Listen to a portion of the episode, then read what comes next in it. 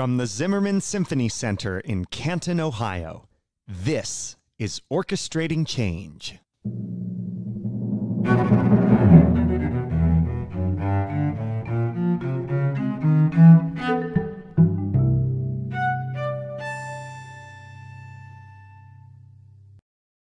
I'm Matthew Jenkins Jaroszewicz, Associate Conductor of the Canton Symphony Orchestra. And I'm Rachel Hegemeyer, Manager of Education and Community Engagement. Welcome to our podcast, and thank you for joining us. This podcast will navigate the issues that exist in the field of classical music and the world at large. We invite you to listen with open ears as our guests share their experience as underrepresented professionals in the music industry. Our guest today is Ron Ponder, a man of many talents who has dedicated his life and career to civic and community engagement here in Canton. He has served as deputy mayor of Canton, president of the Stark County NAACP, and a board member of the Salvation Army. He was the host of the talk show Points to Ponder, which aired on WHBC Radio for 10 years. He is currently the CEO of Ponder Systems Media, which produces television programs for PBS affiliates and is a consultant to the Pro Football Hall of Fame and Village construction project. Ron Ponder, welcome to Orchestrating Change. Well, thank you. Thank you for the invitation to be here. Or I'm very excited to speak with you today. Um, and you have done so much with your career. Um, and it might seem like you're a little bit of a strange guest to have on a podcast that's hosted by an orchestra. But I wonder if you could just share. We talked a little bit about your career, but if you could share a little bit with us about your career and what you have done and kind of why you've gotten into the work that you've, all these different projects that you've done throughout your life. Well, it's interesting uh, because it, there never wasn't an intention on my part to do any of this. Uh, things just kind of fell into my lap and continue to do so. And I just kind of follow the signal that I receive spiritually, I might add, uh, to do things. Mm. And that's what I do.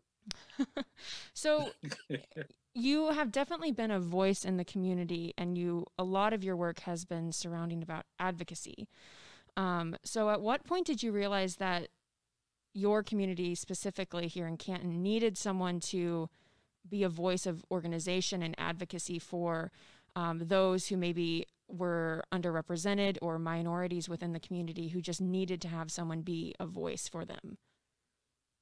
Well, I think that uh, every uh, community and sub-community needs voice uh, for a lot of reasons, and oftentimes uh, a voice will evolve to the point where that is the voice or one of the voices, and uh, I never sought out to be a voice for any community, the African American or or any other community. It's just that you know, back to the point I made about being uh, directed and inspired uh, to do something is what I do. Uh, it's like when I first, uh, well, when I was NAACP president, uh, there was a a need for uh, more minorities and females in the safety forces. I think mm. there was two in the police department and maybe one in the fire department. Wow. And that really just pissed me off. and and uh, so as as the NAACP president, I, I decided that the best way for me in that position to try to correct that is to take it through federal court. Uh, I didn't want the city to pass a, a weak ordinance or the county to say anything. I wanted federal court to make a ruling on what on, on changing that system. Uh, which is what we did. Uh, we took them to to federal court, sued them for six million dollars, uh, and we said, you know, change your system of hiring, and and we don't want six million dollars. We want the corrective action, which is what happened. the city and and the NAACP came to a what I think is a monumental uh, decision to uh, enact a process for minorities and females to be brought into the police department. Wow. And, and that that did a lot because not only did it show the minority community that uh, there are remedies at, at, their disposal to actually correct some things, uh, but it also created uh, an economic strata of African Americans making really good money as a firefighter, paramedic, uh, and then they were able to to help buy houses and cars and Mm. send their kids to to good colleges. So it had a far-reaching impact uh, on uh, on the community. Wow. Yeah. So, how old were you, would you say, when you, let's say, when you had your first experience of identifying a problem and you yourself taking the initiative to enact meaningful change? What was your first experience with something like this?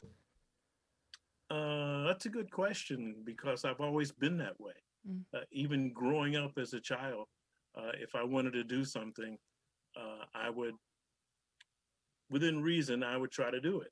And if anybody wanted to play with me and do what I wanted to do, or work with me and do what I wanted to do, they're welcome to come along. Uh, but I really didn't necessarily seek them out to to do that. Uh, and, and the same with what I do now. A lot of the things that I do are voluntary, and um, uh, I do them uh, because the need is there, and and I have a, an ability, good or bad, to maybe impact that need.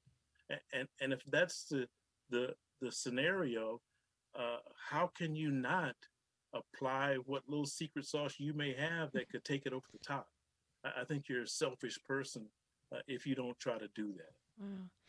Um, what would you say? I mean, I think that it takes a lot of for some people. Uh, it takes a lot of courage to step out and be the one to decide to make a change or to be a voice. Um, and some people are afraid to do um, something outside of the the norm or to go against the status quo. So, what would you say to people who who want to want to make change? They're they're encouraged to do stuff, but they have a little bit of fear when it comes to stepping outside of their comfort zone.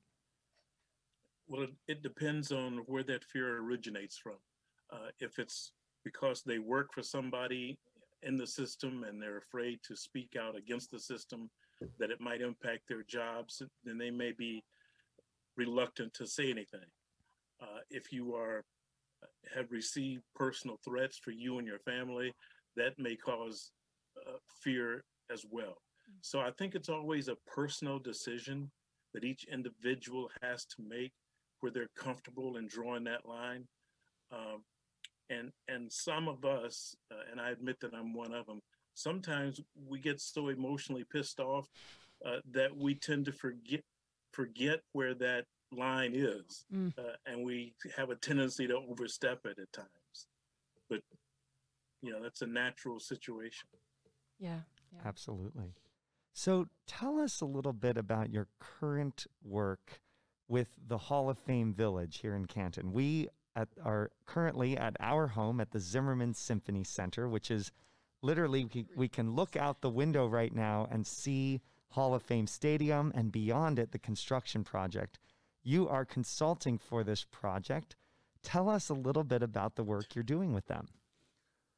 Well, it, it's kind of interesting um, because I have a, a diversified client base of people that I consult with, uh, not just with the Hall of Fame Village, but with individuals and and other companies, and most of it is is uh, confidential. Uh, Mhm. uh, like my writing is sometimes ghost writing for people, Mm. uh, but with the the Hall of Fame Village is in its second phase of construction. In the first phase, which included construction of the the stadium and and some other things, uh, there was a a time crunch. They wanted to get it done for the for the uh, NFL game, uh, and there was a lot of issues that really made them rush, uh, and a lot of bases were not touched. Mm. Uh, a lot of minority contractors felt that they were left out of the out of the mix. Uh, it was just, you know, they got the project done, but there was a lot of issues that it created. So uh, phase two comes along. Now, keep in mind the Pro Football Hall of Fame is a separate entity than the Hall of Fame Village and Resort. Right. They're partners, but they're still separate entities. So uh, uh, they separate, and Michael Crawford is the CEO of the Hall of Fame Village. Uh, and so uh, he and Ann Graffice came to me. Ann is the senior vice president there. and said, look, we see what all we, you know, some mistakes that, w- that might have occurred in phase one, especially with the minority contractors and the minority community in general. Mhm. And they said, we want to avoid that. And we, we would like for you to help us avoid that. So we had a long conversation. I asked them, why do they think they had that those issues to begin with? Uh, what do they want to do about it?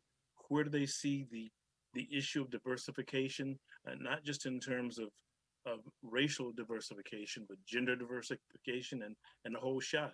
And I was just really impressed with the answers that I got from Michael Crawford uh, and Ann.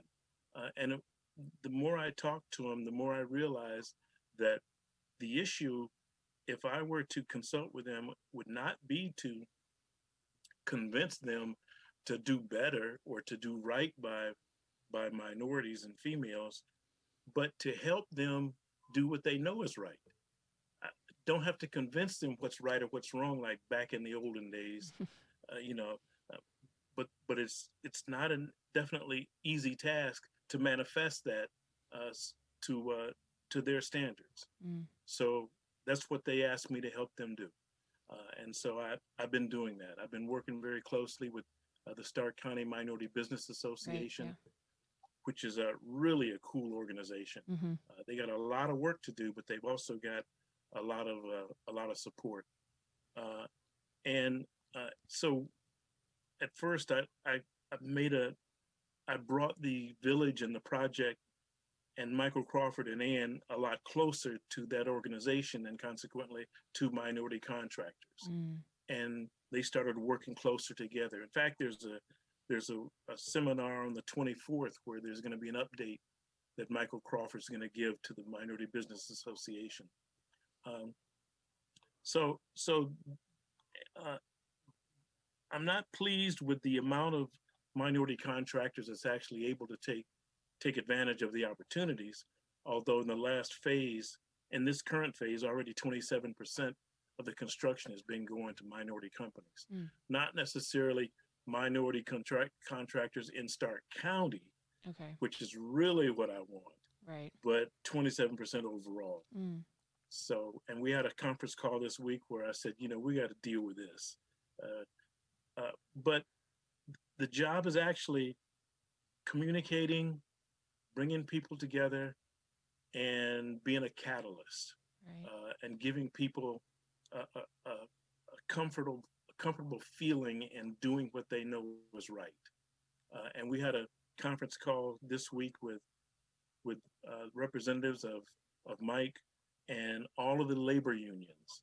Uh, Dave Curvin, the, the director of uh, the uh, CEO of uh, the building trades, pulled it together, and I was just really pleased at what people were saying. You had union people talking about how they're part of the team with management and how they're going to do this and and and whatnot.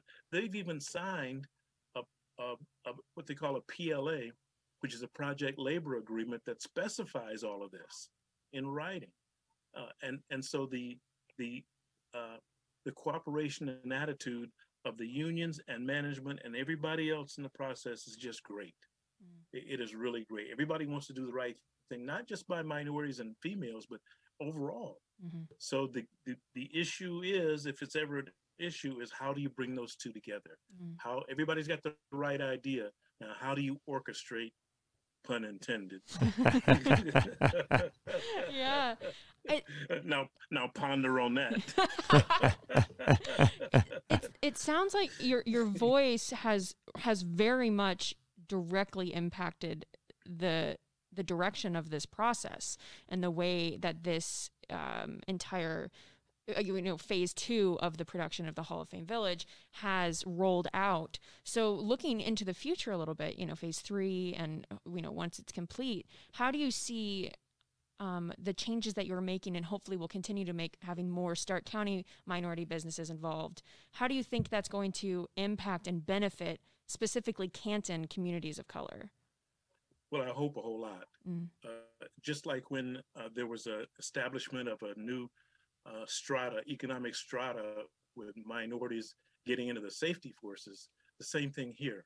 Uh, some of the mom and pop um, construction companies are uh, esta- have established through the Minority Business Association a mentorship to be mentored by the larger contractors, Mm. and there's relationships that are being developed there uh, and growing there, and opportunities growing there as well. So I see that happening, but also not just from a construction point of view.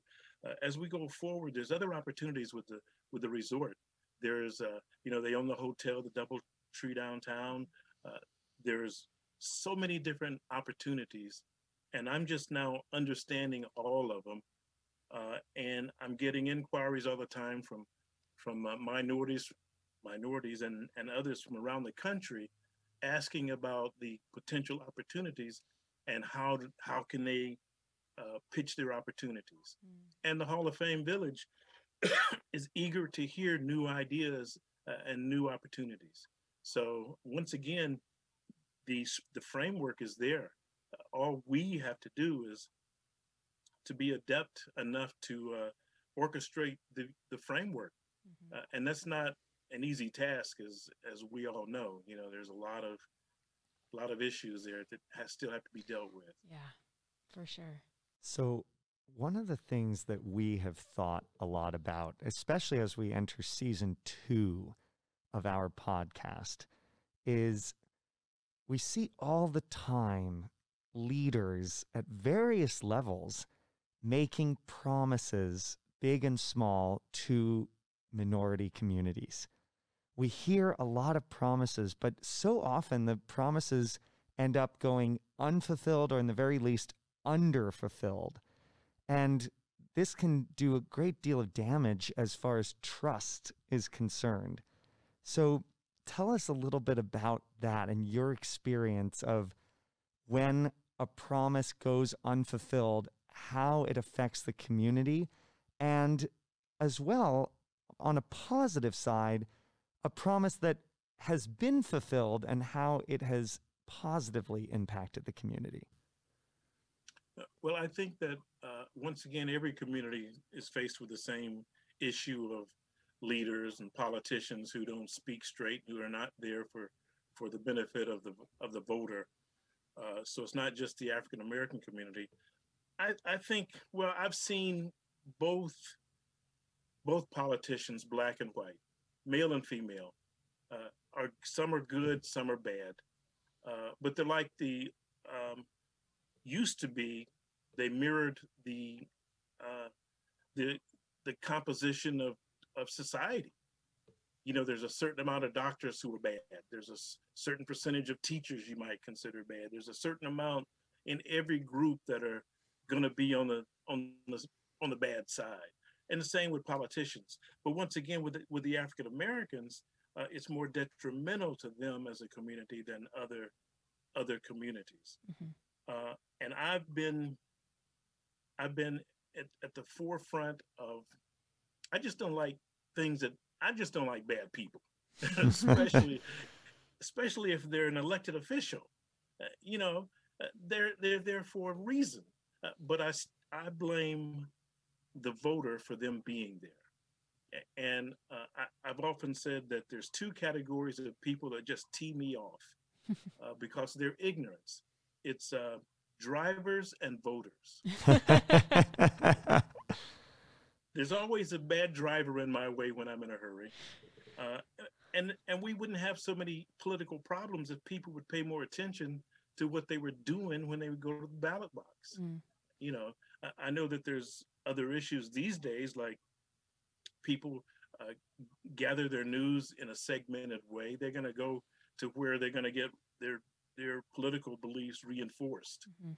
uh, and and that's causing more uh, dissension. And and and I use the word dissension because uh, it's it's it's bad uh, and it's getting worse. Mhm. Uh, so it's not just the African American community, although I could cite some really good examples of of who that might be, especially these days.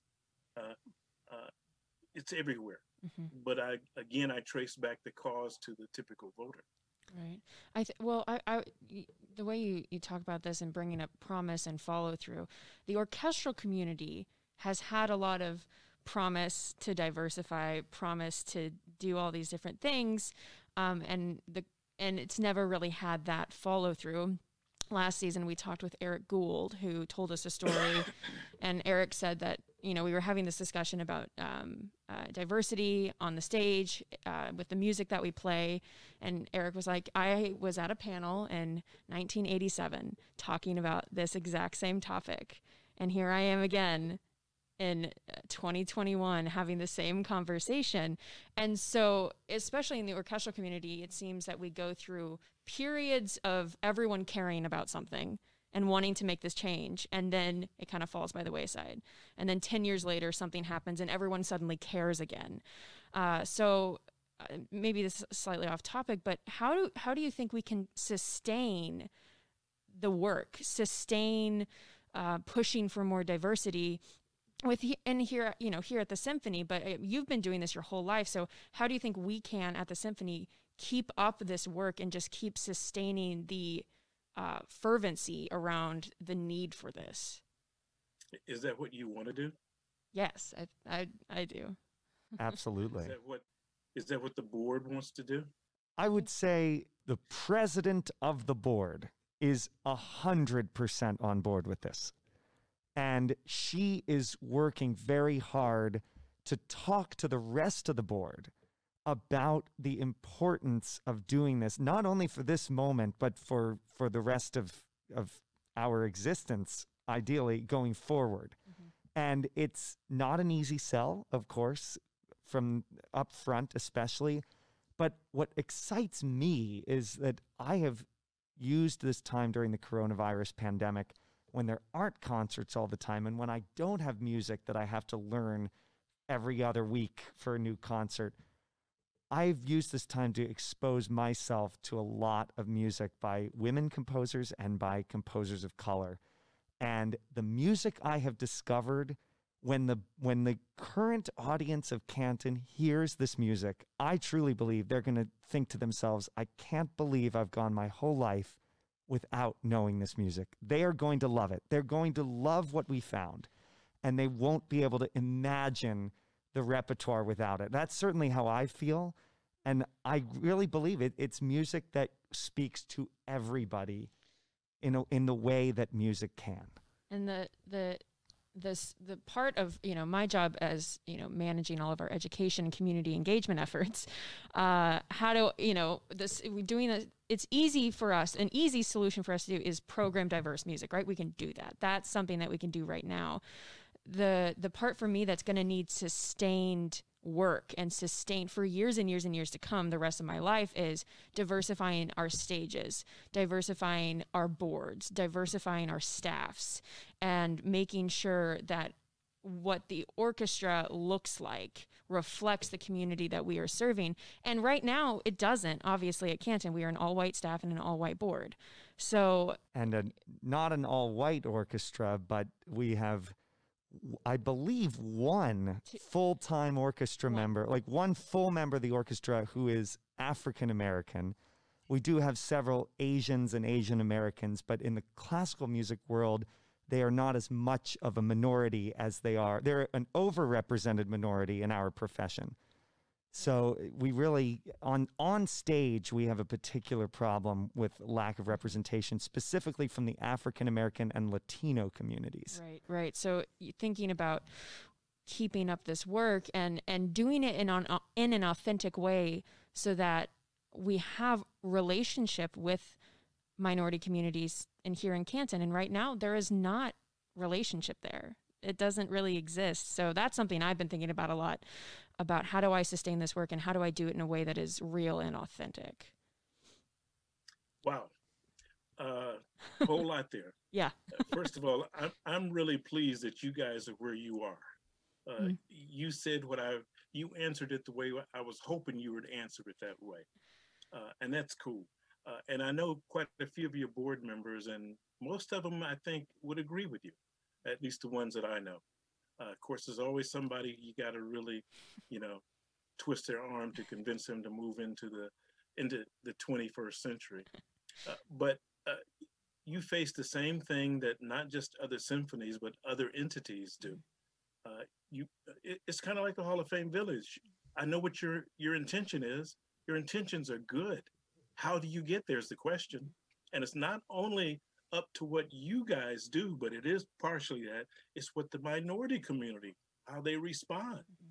You know, are there minority uh, kids uh, in in school who were exposed to classical music? Are they exposed to the symphony? You know, now I don't think much is going to compete with hip hop and rap right now. but uh, a friend of mine was um, conductor of the Youngstown Symphony, and he passed away. Mm-hmm. But before he passed away, we were talking about him because they asked the same questions.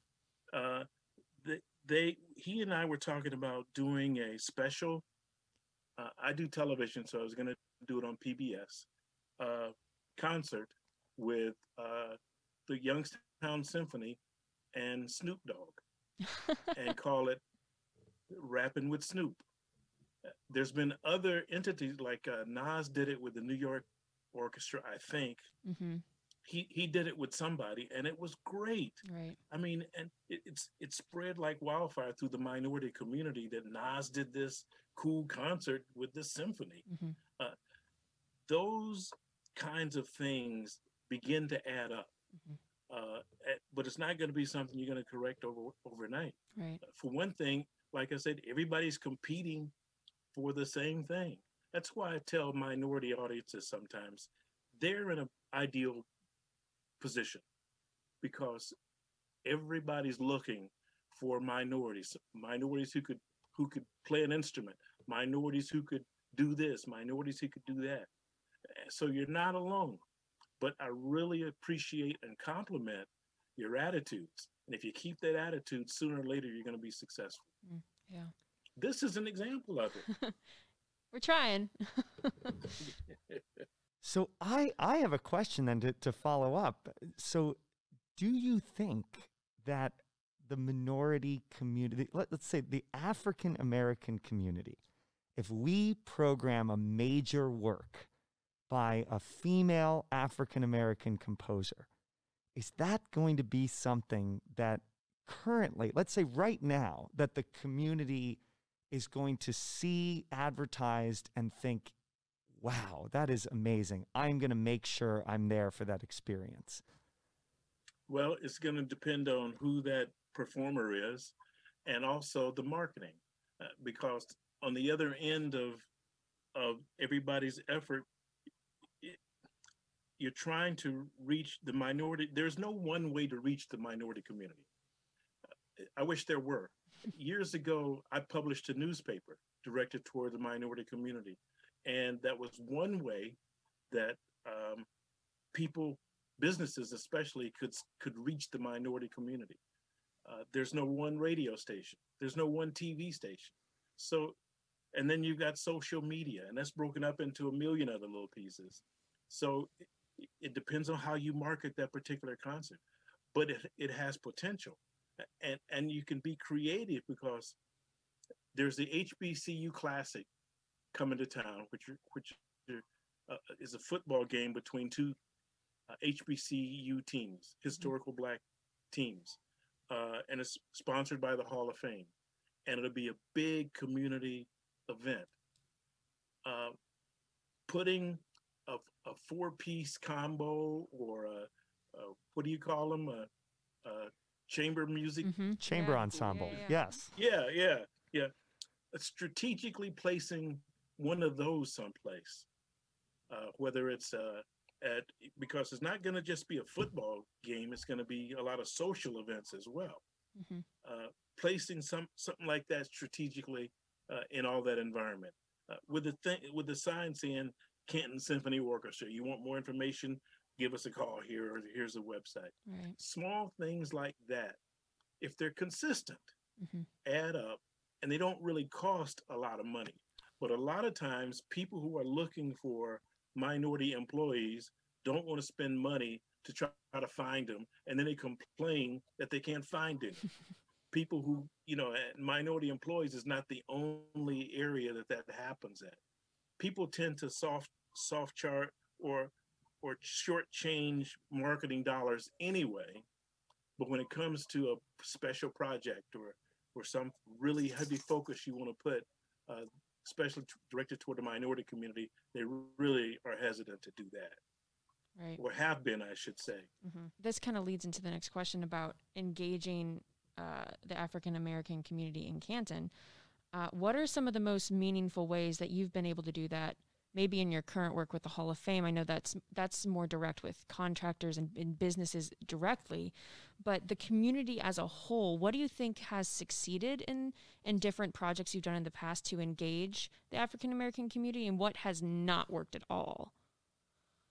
Um, what has worked uh, in in previous years, but it's not as effective these days, uh, is communications through the churches. Mm. There was more people in Canton. The churches had more membership, uh, and uh, the pastors had more influence, and that was a good way to reach uh, quite a few uh, African Americans. Mhm. Uh, several ways you could do that too, uh, but that was one way. Uh, another way was uh, there used to be uh, a radio station in Cleveland that that uh, uh, played R&B music, so a lot of African Americans in Canton listened to that. Uh, and then for years, uh, I I was on uh, WINW radio uh, as a the first African American radio station, radio program station. Mhm. Uh, and then I evolved to WHBC, and a certain amount of African Americans followed me on that path as well. So there used to be different ways that you could reach African Americans. Nowadays, still the churches, but not as effective. There's a uh, start the Greater Stark County Urban League, which is just rejuvenated itself Mhm. with Diane Robinson, the new CEO. She's doing a great job too. And the NAACP has a new president, uh, Hector uh, McDaniels, uh, and there's different emerging organizations uh, that uh, you can communicate with.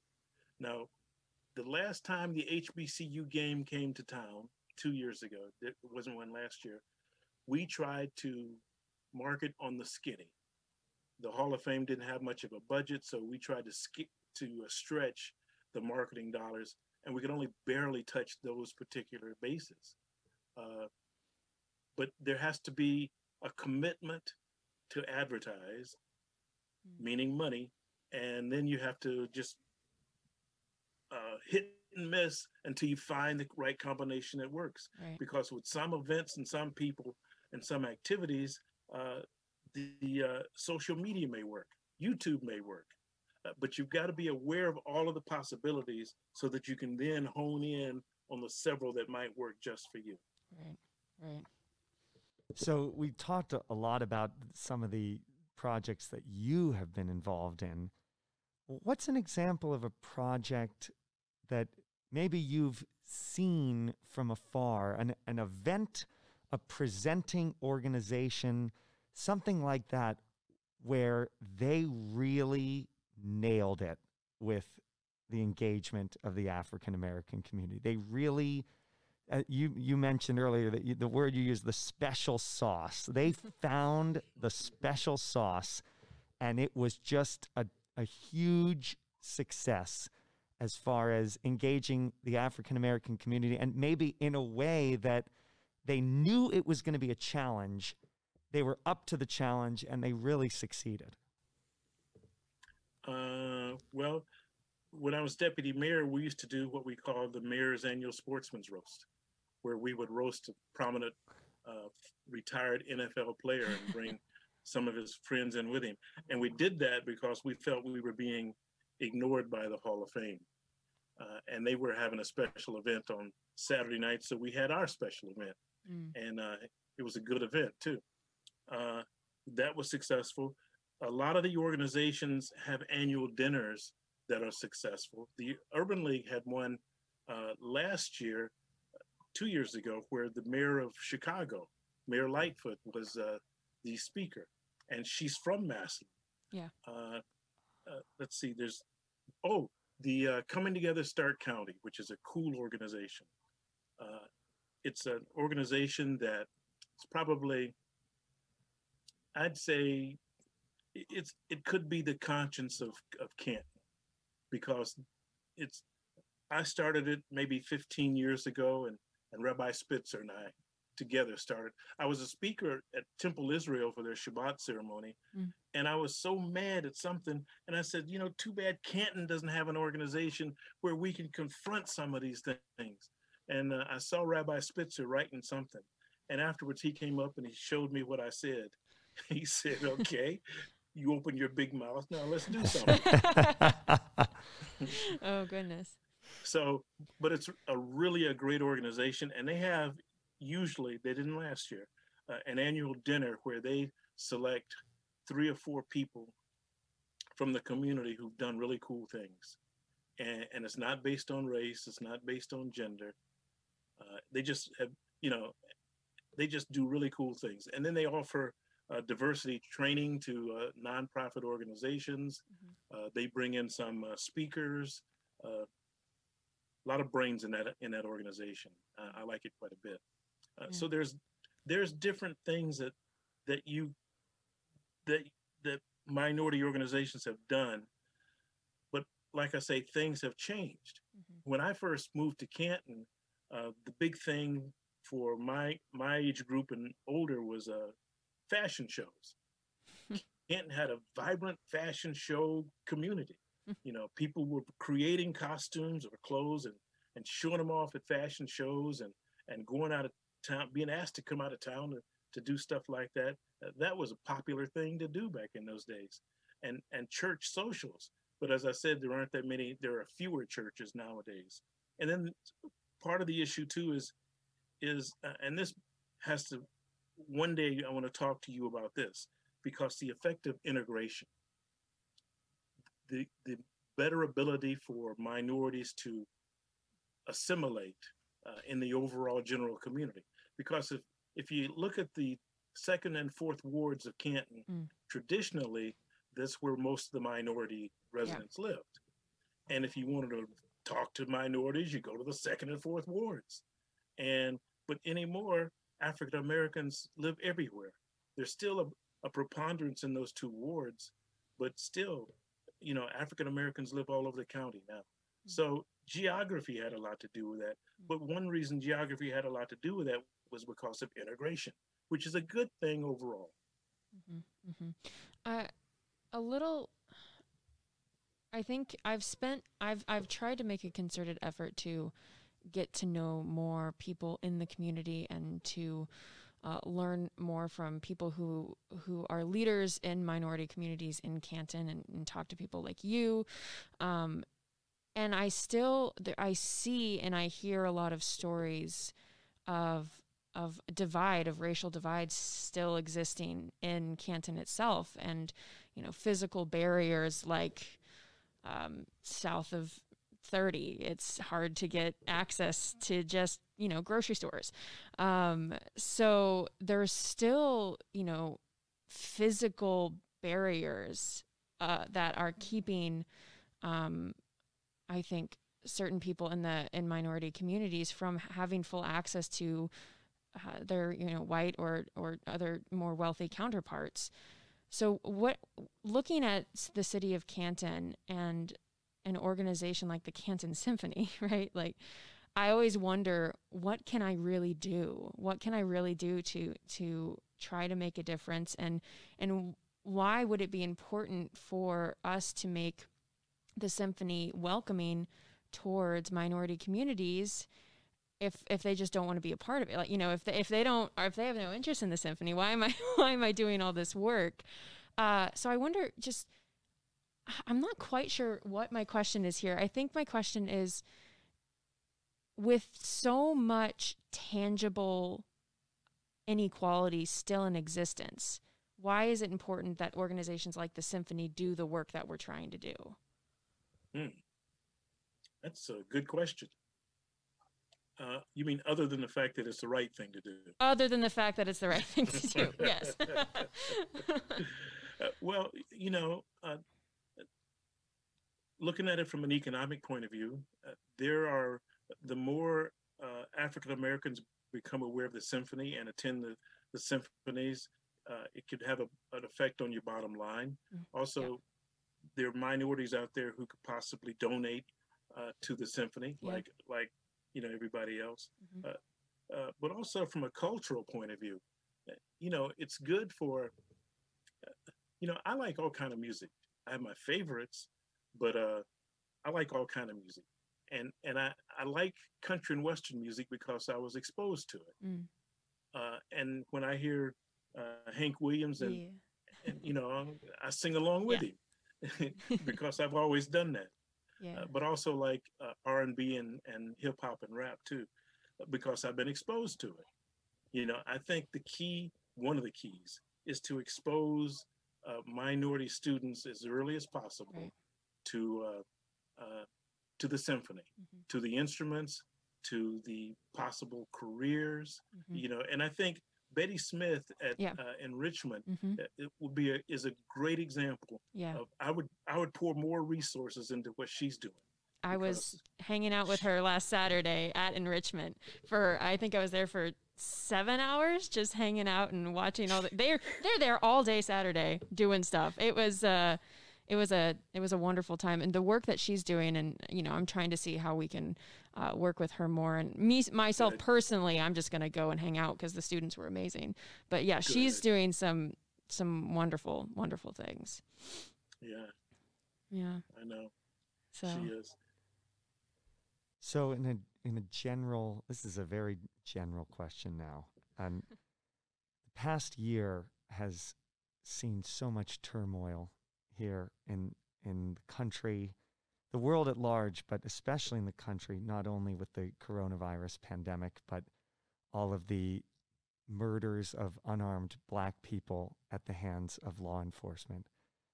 How are you doing amidst all of this, both as a person, as a community leader, and even in your current role consulting with the Hall of Fame Village? Well, uh, first, especially after the George Floyd incident, I was pissed. I mean, I was really pissed. Uh, I had a couple of my white friends call me and say, you know, I, I want to apologize for so and so. I didn't know. I said, I don't want to hear it. Not from you, not from anybody. I'm just tired. Mm-hmm. You mm. know, just stay the heck away from me. Uh, let me, you know, let me work through this myself. And I was that way for quite a while. You know, sometimes I'll get like that and it'll pass the next day or so, but I couldn't shake that. It it just pissed me off. Uh, you know, I I grew up in Georgia, and uh, used to go down there every summer to visit my grandparents. And every time uh, I was faced with a situation like that, um, not only did it make me mad, but if I had the means, I would end up doing something I shouldn't do. And so I've got to always watch that. I get so mad that you know remember that line i told you sometimes i have a tendency to cross? So those types of things make me want to cross that line. But then i started processing it. I tried to turn it into a into a good point of view and i gradually got to the point where at least i could talk to some of my white friends and without calling them a bunch of mfs and whatnot. Uh, and, and, we talked about this and I explained how I felt. I even wrote a column about it in the repository. Mm-hmm. And what was cool was my daughter wrote a column about my column. And uh, the repository published that as well because her generation was even more upset than I was. Right. Now, looking at it, uh, I understand how bad it was but it also presented some opportunities because it brought a lot of people's psyche to the point where they they've been saying, well, you know, we've been hearing all these colored people all these years talk about these uh, issues with police. Now we've got a great example. We see it for ourselves, and we got a lot of white people talking about it. So more and more white people began to uh, grasp that and understand what it what black people over the years have been saying and nobody's been listening, or at least not enough people has been listening. And so people in in administr- in cities, people in in the state governments began to to look at themselves and to see how what they were doing to to alleviate the problem, but also to to help solve the problem, and what what else could they do? And that has really had a positive effect here in Canton. Uh, there's a group called um, moving Canton forward. And it was started by a guy I didn't, I didn't never met, uh, Jerry Schroyer. And he owns uh, the Schroyer Group, which has uh, something like 10,000 nursing homes mm. or something. A good guy. And so he he felt as I did as a white businessman. So he called another 25, 30 other CEO friends of his from Aultman, from Mercy, from Timken, people that he hangs out with, people that he golfs with. And they all came together and they invited some blacks. So they all sat around and said, you know, we need to do something. What is it can we do? And they were really genuinely interested in doing something positive. So Jerry calls me, tells me who he is, what he wants to do. I said, yeah, yeah, yeah. I've heard it before, Jerry. You're just some white guy who's trying to feel good about this situation. You know, I'm not coming to any other meetings where it's only white boys sitting around a, a, a, a desk, a boardroom desk, talking about how good they feel about helping those poor colored folks. And that's it. You don't do anything else. You, you, you might feel good because you think you've done something, but I'm not going to do that. So Jerry told me that he wasn't going to do that. I said, yeah, sure, sure, sure. Well, call me when you can prove something to me. So then a couple of my black friends called me who knows Jerry and they, they vouched for Jerry. So me and Jerry started communicating. I'm now on his board for this uh, organization. And I'd be doggone if Jerry ain't doing some really cool stuff. And not just Jerry, but the other CEOs that he's working with. And and I told him early on, I said, you know, if when I see you come out of your pocket with some money, then I'll really believe you. Mm-hmm. And they have uh, started a fundraising drive to bring more money to the Minority Business Association. And some of it's their personal money. So I told him the other night, I said, you know, I have no doubts, Jerry, you're trying to do the right thing. If whatever I can do to help you do the right thing, I will do because I believe you now. I trust you now, you know? Mm-hmm. And I do. I do.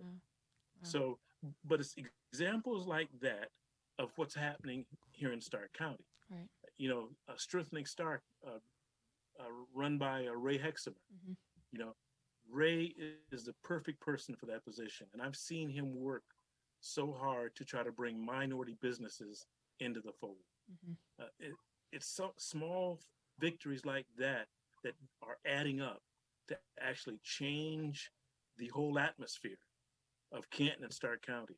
And I'm not the only one seeing it now. It's almost it's almost like a spiritual awakening mm. because people that that uh, that and and and a lot of it is because of George Floyd, you know, and the anger that it generated, but also the knowledge that it that it showed, you know, the reality that it showed. Mm-hmm.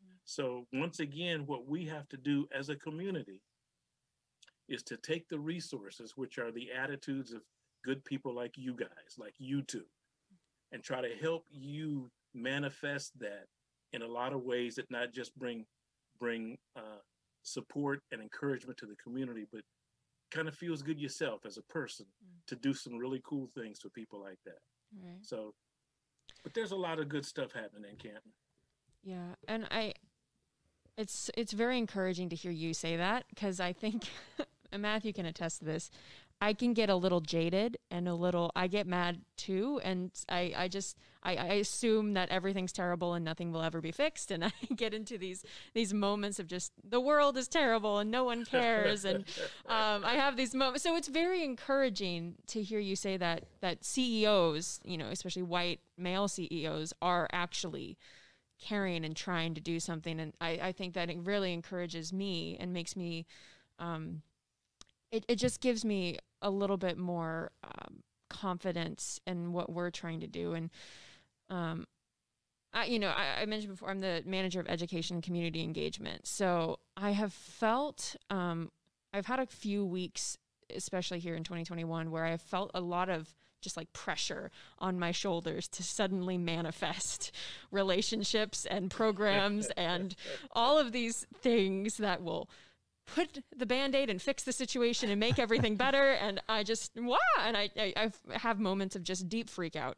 Um, and but I, it's it's very encouraging to hear this. And you know we have concerts that are free for students and uh, you know school systems come and even this year when we were virtual we were able to produce um, videos that we sent out to schools and we were able to reach more students than normal because it was virtual. And um, doing things uh, you know highlighting people like Betty Smith in the community who are doing these wonderful after school programs. But you know at this as the symphony as a whole you know as someone from the outside looking at us as a, as the organization, first off, kind of what is your perspective of us as the Canton Symphony, as just an individual looking from the outside? And then we've talked about some steps to take, but what do you think are some concrete steps that we could take to be a more authentic member of the Canton community, like what these CEOs are trying to do? Um, well, I think that you know, you are a symphony, and, and, as such, you are uh, painted by the same brush that all symphonies are painted. Uh, you know, you're a highbrow, yeah. um, mostly white uh, organization, and you play chamber music and music that I never heard of. That's, you know, and and the only way to, I well, not the only. Uh, one of the ways to to break that mold is to prove that you're not mm-hmm. and to continue to to do outreach. Because the more people see you reach out to them the more they'll be relu- uh, less reluctant to be reached out to. Mm-hmm. you know somebody who that's somebody who wants me. They want me in their seats. They want me to learn their music. So maybe i'll take a listen at it. You know they but but stuff like that though uh, rachel as you know doesn't happen every every overnight. Right you know it's a it's a tough task. But i will say this and, and i seldom give advice uh, but i'm going to give you a piece of advice that when you get so down like that shake it off right. for, for a couple of reasons. First we need you in the game. We need you in the game mm. uh, but that's also normal. You know there's a lot of other people that that uh, i've told that you know shake it off Yeah. You know, I understand what you're dealing with and go ahead and feel sorry for yourself for a minute. but shake it off. yeah. Yeah. I have a, a question to follow up with something when you were describing from where you come from. This is how you see the symphony, uh, and you you said something that I think is a has been it's an issue that is a wider than just trying to attract minority communities, and it's that we play music that you've never heard of. And something we've talked about a lot people love what they know. What do you think we can do about trying to invite people to try something new?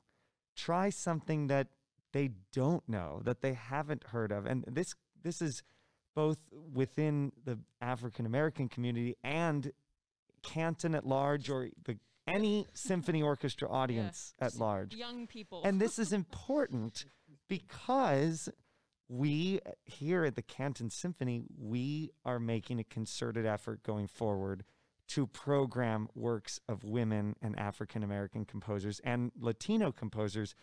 And this is going to be music that people don't know. Yeah. So we have to figure out a way that that th- this is not only going to be okay with people, but that they're going to come to embrace it. What do you think about? If you have any thoughts at all about that, what do you think about that?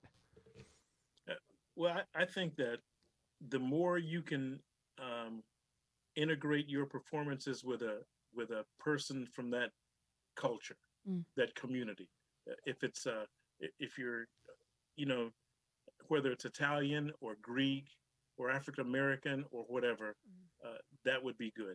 And and I still say taking a small group out into the community, yeah, and and let them perform and let let the host know who you are and announce who you are and and why you're there, uh, and continue to do traditional marketing.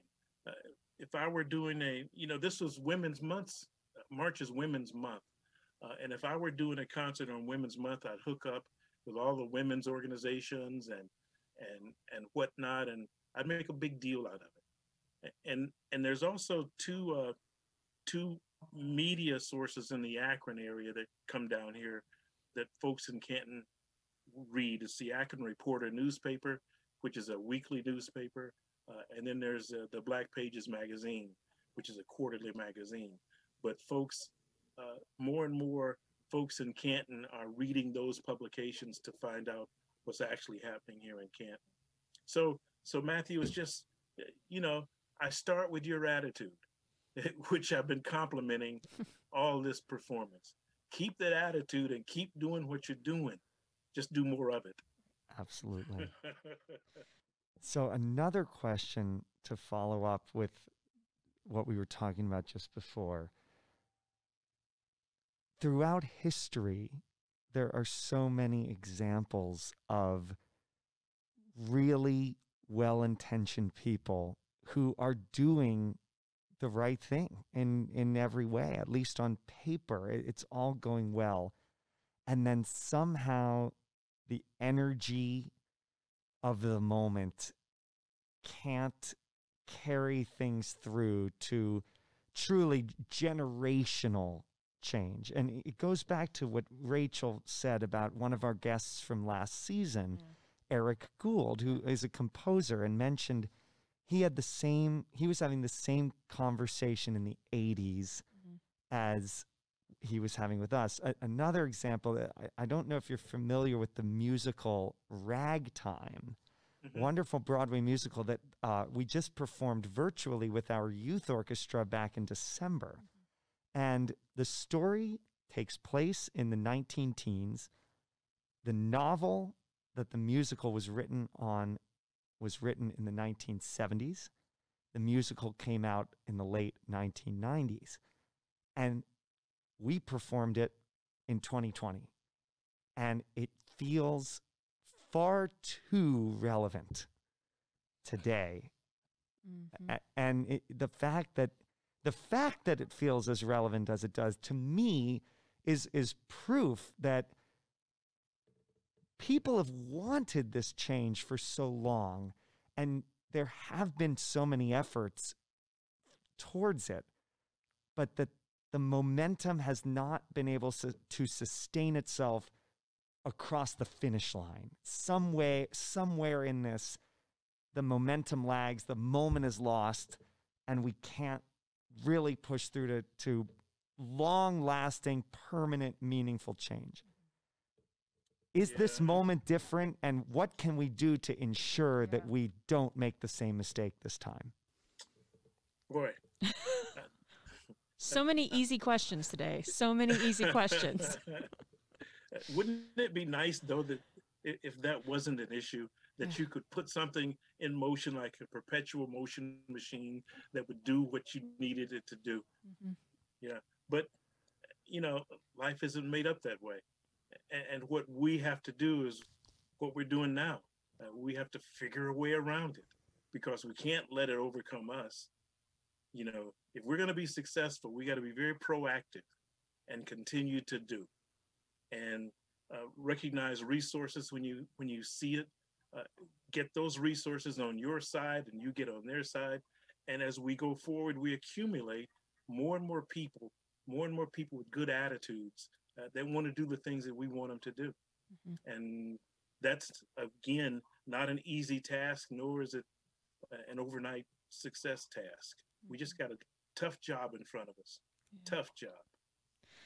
Well, I, I want to thank you again so much for speaking with us today and, and kind of it's been such a wonderful conversation. So to finish us out, we, you know, the question we ask everyone is how do we orchestrate change? What do we actually do? And I, I know we've said a lot of things that during this podcast, but do you have any last thoughts for us about that very question, either in regards to the symphony or just Stark County in general, or, you know, even just America at large?